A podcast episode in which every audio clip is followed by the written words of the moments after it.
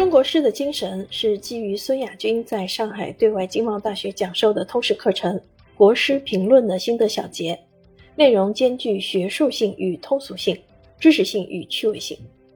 书中对《关鸠》《离骚》《古诗十九首》《短歌行》《春江花月夜》《长恨歌》等大众耳熟能详的中国诗，以及阮籍、陶渊明、两谢、王维、李白、杜甫等人的代表作品。进行了独辟蹊径的解读和感发。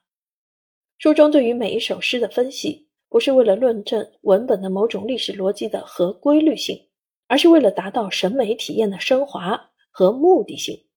因此，与其说这是一部关于诗歌鉴赏或文学评论的作品，毋宁说是对于诗本身的再加工、再创作。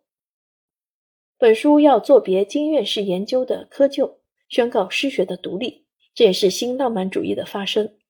经典不应沦为现代生活的累赘，其意义不在于考据式的理解，而在感发主体的灵性，成为当代越野齿轮的润滑剂。通过说诗，让主体感受到本体精神的本质力量，使沉睡之心受到激发而变得饱满起来，从而突破理性主义围剿下的存在危机，照亮人类前行的道路，是为诗学的任务。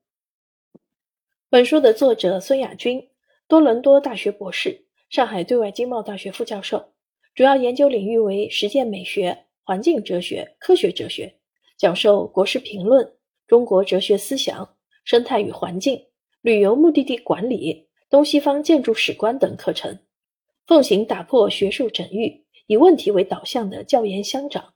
从教学中发现研究，从研究中夯实教学，通过助问题的层层牵引。形成教研相互促进的良性循环。